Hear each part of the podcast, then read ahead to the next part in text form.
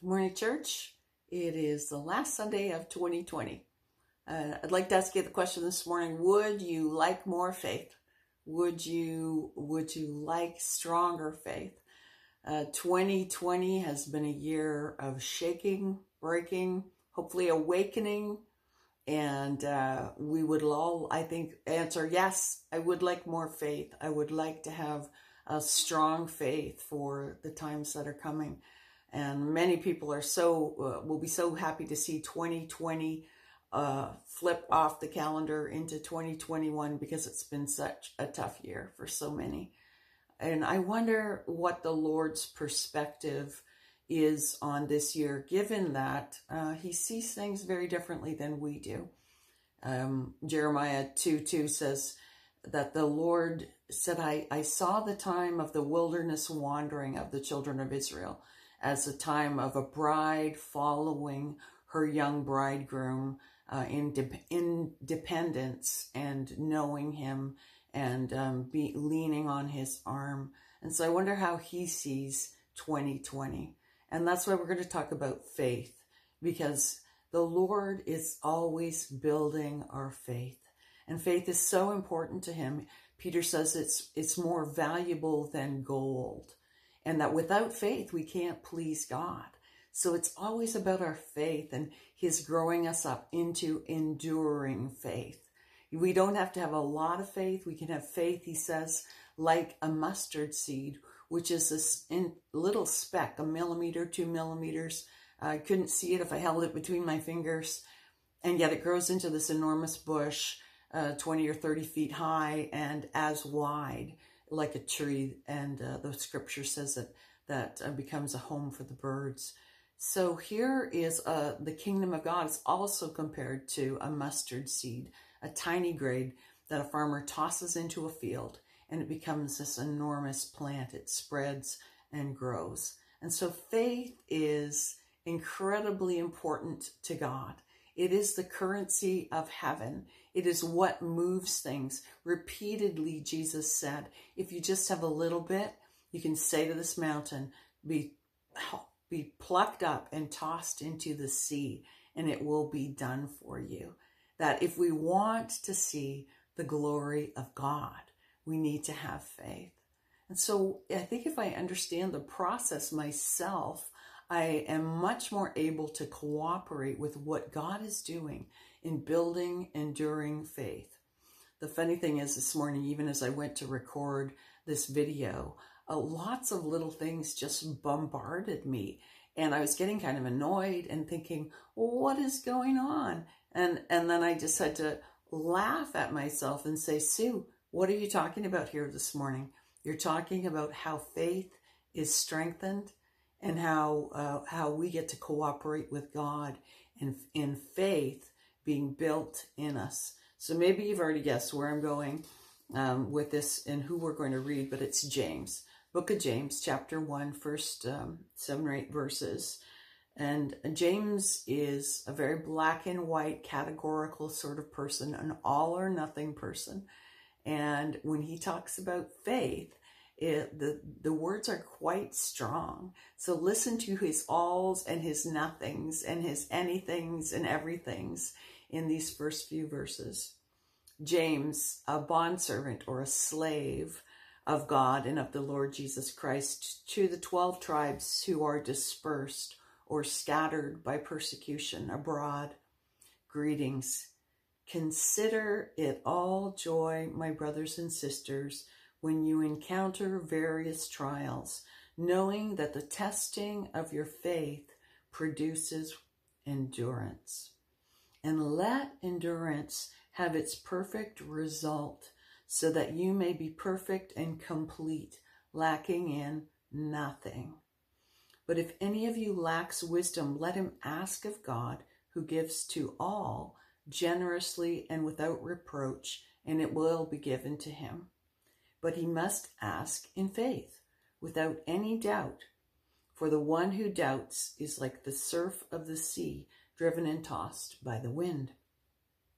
For that person ought not to expect that he will receive anything from the Lord, being a double minded man, unstable in all his ways. Um, faith is so key and essential to God. Mother Teresa was asked once, How do you have such enormous faith?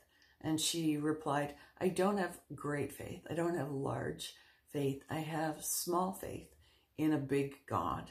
And I think one of the ways we build faith is to be in the scriptures and to know the truth of the Lord and to know his character and to know the greatness of who he is and that nothing is impossible. Nothing is too difficult for God. So the first way we build faith is to be in the word of God and know the truth. How is it that faith is made to endure? turns out faith is like a tiny little seed. It's also kind of like a muscle that grows when it has resistance. So James says um, in verse 3, in verse 2, that um, you will encounter various trials, trials and temptations. So you're going along in life, and uh, it's really all about your faith. So your faith is encounters or is bombarded by some trials and temptations. And in your knower, in your experience and your track record with God, you know that He says that the trials will build endurance in your faith. So if you have a foundation in the truth of the word, in your knower, that uh, in your spirit, Romans 8 28 is is one uh, to quote, and we use it a lot because it's it is completely encouraging.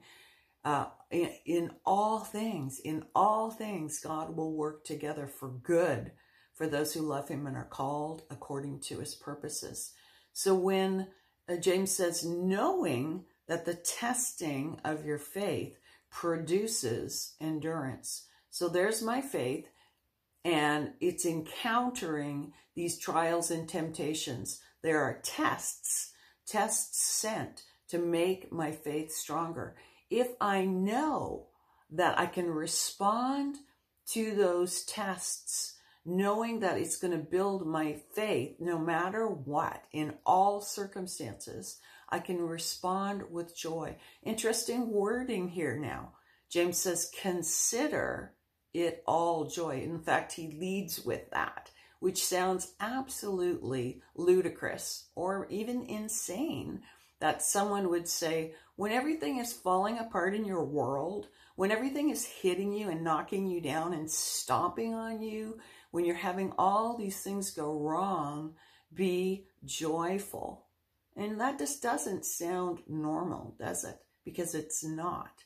And it's not the same as happiness. A sane person is not happy when everything busts apart and breaks up and is absolutely um, falling apart in their lives.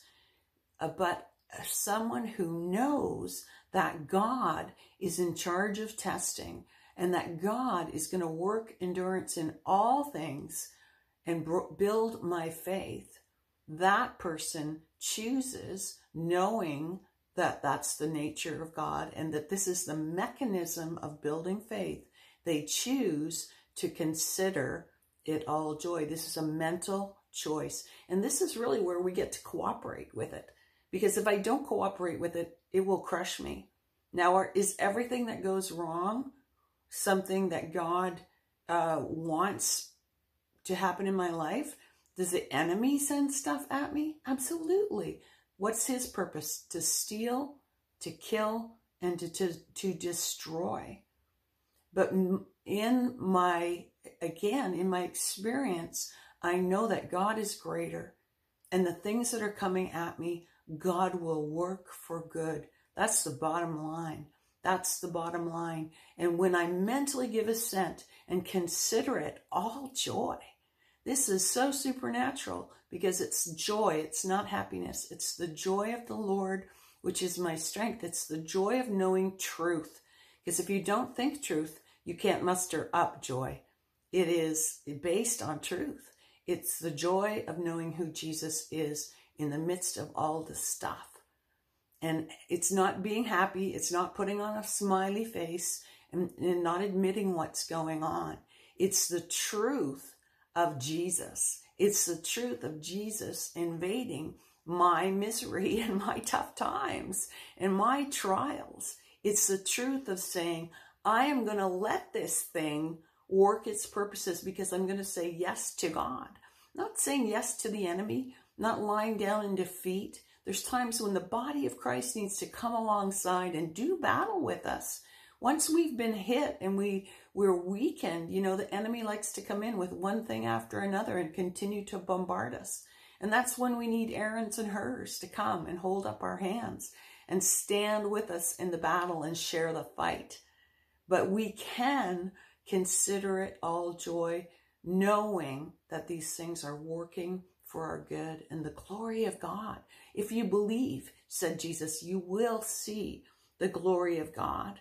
So he says, James says, let endurance. This is again, this is a this is a mental assent. This is an act of will. Consider it all joy. That is a mental assent. Let endurance have its perfect result. That's a process so that you may be perfect or mature and complete, lacking in nothing. Wow, who wants to be lacking in nothing? We all do. We all want to be mature and complete in our faith. We want to be believers of substance, believers who bring heaven to earth, believers who pray and know God hears and answers. And so here's James, and he says, All joy, lack nothing.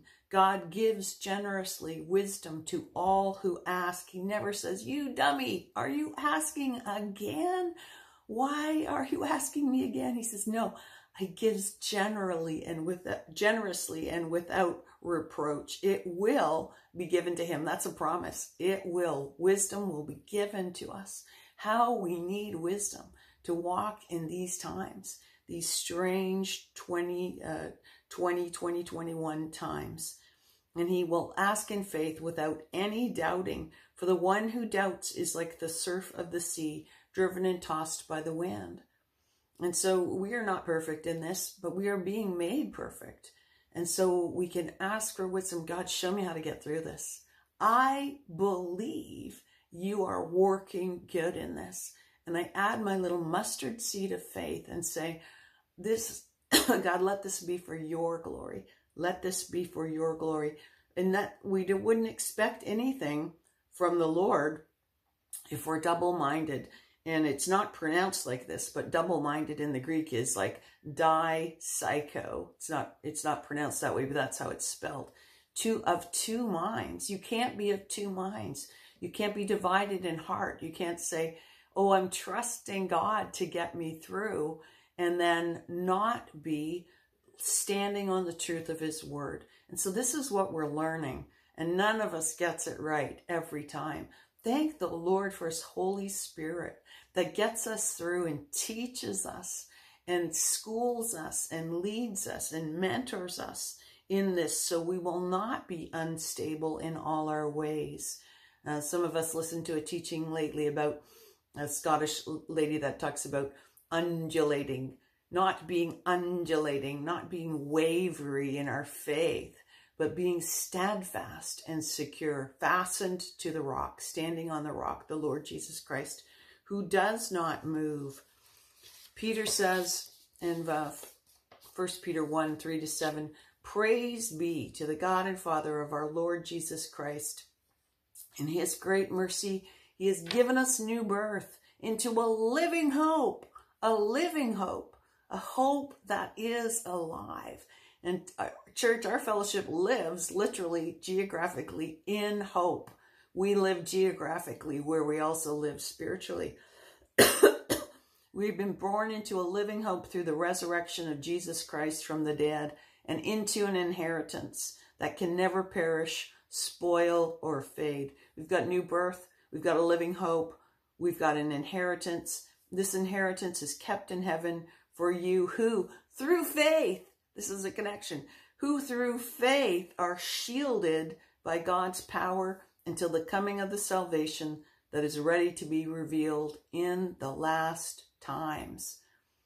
We have new birth, we have a living hope, we have an inheritance, and we have protection. We're shielded by God's power. and we take hold of it by faith. Read the scriptures, renew your mind, remind yourself, and remind God He loves it when we pray scripture back to Him. God, you said that I have a living hope. You said I have an inheritance that is imperishable, kept for me in heaven, will be revealed in these last times. Encourage yourself in the Lord.